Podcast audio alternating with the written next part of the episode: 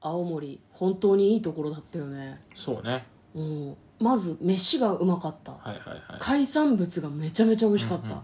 あのウニの味を君は覚えているかごめん覚えてないんだよなんでいや美味しかったのは覚えてる美味しかったのは覚えてるけど味まではさすがに覚えてないわ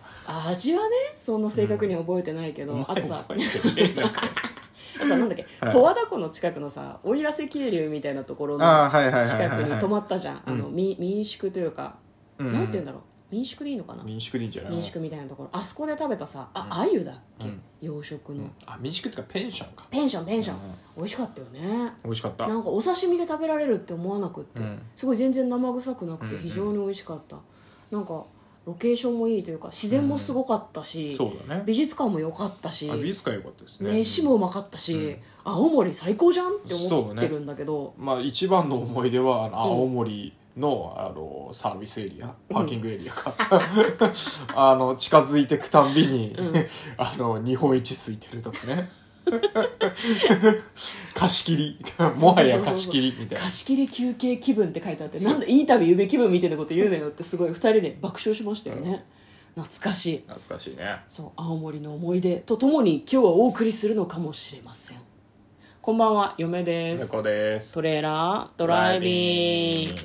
はい始まりましたトレーラードライビングこの番組は映画の予告編を見た嫁と婿の夫婦が内容を妄想していろいろお話していく番組となっております運転中にお送りしているので安全運転でお願いしますはい今日はですね、はいえートレドラサブスタジオの方から映画の妄想をしていきたいと思いますはい、一通お便りが届いております、はい読みますラジオネーム DJ 特命さんから応援してますというメッセージとともに予選投票券が届いておりますはい何の予選え知らない何これえーこれはですねラジオトークの中で収録トーク総選挙というイベントがはいはいは開い催されておりまして、今券いただいたじゃないですか、あの予選投票券っていうのをいっちゃん集めた人、まあ、とりあえず一番最初だから48位以内に入ると、まあ、そのお知らせ欄に掲載してもらえるとでその48位の中の上位10位に残ると本選に出場する権利が与えられるんですよ、だなるほどからそれに出てほしいっていう人がいるわけあらありがとうございますありがたいことだよね。あ出りがますかとうございます。いや、あの、一枚じ手ゃを、一枚じゃ出られ ダメなのあ出られない一枚じゃ出られあなもっといい。ただか持ないってると2万枚ぐらいいると思あそんなにいるう。そん、いいわかんないけど。の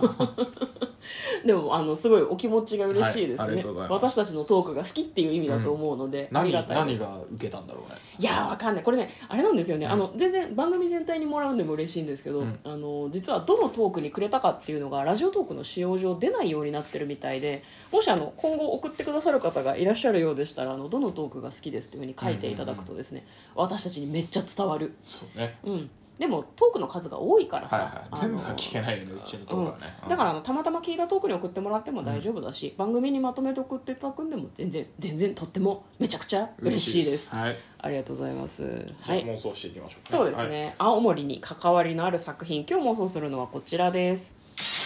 糸道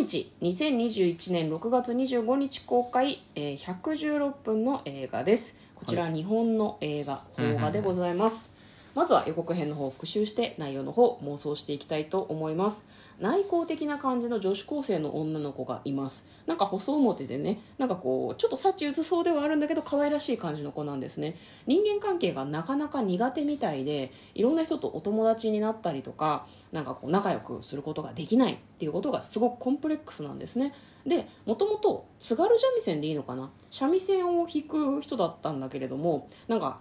写真に撮られて新聞に載ってるでも新聞に載ってるってことはさすごい引き手ってことじゃん、うんうんうんでもなんかこう足をガッと開いて体を固定して、まあ、その三味線を弾きながら歌うのかななんか表情もうんねうんすごい歌ってるみたいな表情だったんだけどそれを見てその子はショックだったみたいなのね私のもう三味線を弾いてる時の見た目はあんまり良くないからはいはいはいもうやりたくないとうん多感な時期だからねしょうがないかもしれないそういうふうに言うんですねでもなんかそういう自分を変えるために彼女は一年発起してあるアルバイトをやることにするうんうんそれが何のアルバイトかというとメイド喫茶ほうん、うっかり電話しちゃうのね、うはいはいはいでそこで働くことになるんですけれどもそこで働く中でいろんな人と出会って交流する中でですねやっぱり三味線弾きたいなっていうふうに思うようになるんだよねうーん自分のありのままの姿とか自分が好きなのは三味線だっていうふうに気がつくで大会に出るんではなくってメイドカフェで三味線弾かせてくれってっていうふうにお店の方で頼むんですよ果たして彼女は再び三味線を弾くことができるのか三味線をメイドカフェで弾いてどうなっちゃうのかみたいな感じの予告編でございましたでは内容の方妄想していきましょ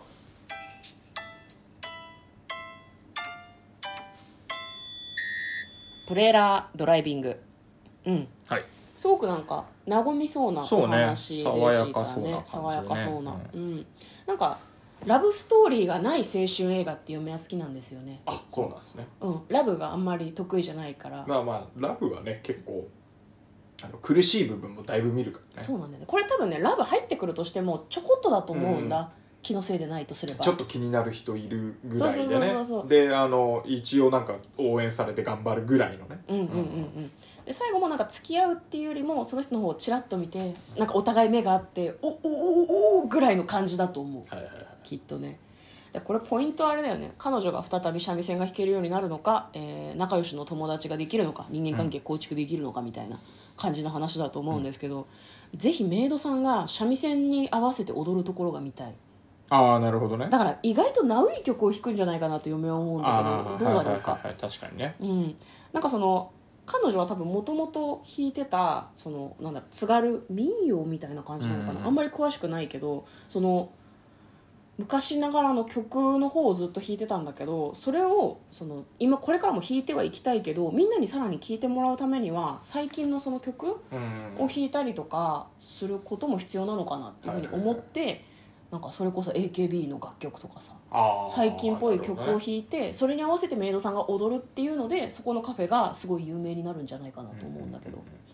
どうでしょうね、だからそれいいんじゃないですか、うんでもなんかこうちょっとその上り上司のところからなんかピンチみたいのも欲しいよねああなるほどあの大大会じゃないけどうんやっぱり青春のさ、うんうんうんうんものだとさこうなんかいけそうだでもなんか仲違いしてみたいなのがあるから、そあれかな勝手に三味線やりだして周りの仲良くなってた、うねうんうんあ子たちが、うんメイドメイドたちがうん「いや三味線とかあたあ私ら別にうんメイドだから」みたうんいうんな、うんうんなんで三味線なんかやるの?」みたいなうんもっと可愛いやつがいいって言ってさっきの AKB の曲とかうんそういうのをミックスし始めるっていう方がいいんじゃないああなるほどね一回ねそのクラシックのやつでやろうとして普通にねメイド服で踊れるわけないじゃんっていううん話になるみみたたいいななののあるかもねでも多分その青森ももちろんその土地の人たちがいるとは思うけど観光客を呼び込んだりとかうん例えば新聞とか雑誌とかに取材を受けるためには青森のならでは感をプラスすることが大事なんだっていうふうにお父さんとかから多分アドバイスされると思うんだよねあなんかそう教授って言ってたよねそうなんかなんかの教授役でなんかれ豊川悦司歴史かさなんんかのがお父さん役なんだけど民族学とかそんな感じっぽかったねそうそうそうそうだから多分民族学の見地から、うんその娘さんのその人生に関することとか、うん人間関係に関するアドバイスをしてくれるんじゃないかなと思うんだけど、うんでもそのなんだろうな AKB の曲弾いたらいいんじゃないかなとかはぜひその本人がこうアイデアとして出すとかかねうんもしくはその喧嘩する中で「あんな古い曲嫌なのよ」っていうふうに言われたら「じゃあ何なの AKB でも弾けばいいの?」って言ったら「それじゃね?」っていう話になるとかそんな軽い まあまあいいけどうなんかあれだ見ねせてほしいよねカラオケ行ったあげく喧嘩した後カラオケ行って、うんであなんかあの歌い始めたからもうそのまま合わせるとかそういう感じでもいいかも、いいんじゃないいいんじゃないってなって、うん、AKB じゃなくてもいいけどいやねもちろんねそうそうそういうシーンがちょっと見たいかなでなんか最初は乗り気じゃなかったダンスするのも乗り気じゃなかったメンバーもいいかもいいかもってなってでその取材とかが来るようになったら三味線ちょっとどこで習えるのみたいな話になったりとかして、二あのおば人あでちゃんところでねそ習うったそうりそとうかねそう2人でデュエットで弾いたらもっと映えるんじゃないとうんうんうかんそういう話になったりするのかもしれないですねいいですねそうするとハッピーエンドじゃない確かうんちょっとラブも入ってもいいよ許すよでもあんまりラブ要素なかったかあな本当にキャストもそんなになんかその高校生ぐらいの人ってあんまりいなそうだったもんね、うん女の子いいやいやいたやらいおいと思いま客すさんはいるとうん思ううけんどうんうねん、お客さんもさなんかその色恋とか,、まあわかんないうん実際のメイドカフェがどういうものなのかって嫁は行ったことがないからわからないけど誰々ちゃん可愛いとかっていうのももちろんあると思うけど割とその親心感で見に来てる人が多かったりとか意外とおじいちゃんおばあちゃんが来るようなああなるメイほドどカフねェになったりするとうん面白くない確かにねえそうおばあちゃんにおばあちゃんたちはなんかあれだよね昔のそのカフェの店員さんとかは和服だったのよとか言われて、うんえじゃあ和服の日とか儲けるとか、そういいう話があっても面白いかもね確かに確かにおばあちちゃんが着付けをしに来てくれたりとか、はいはいはいなんかそういう地域との交流も図るとなんかそういうのって新聞とか好きじゃん雑誌とか、なんか東京のメディアに取り上げられてとかそういう流れになったりするとちょっと面白いかなと思いそうまですすねはいいかがですかいいと思いますはいそれが私たちが妄想した「糸道」という作品になります簡単にストーリーを読んでまいります弘前市の高校に通う16歳の女の子名前の由来に持つあ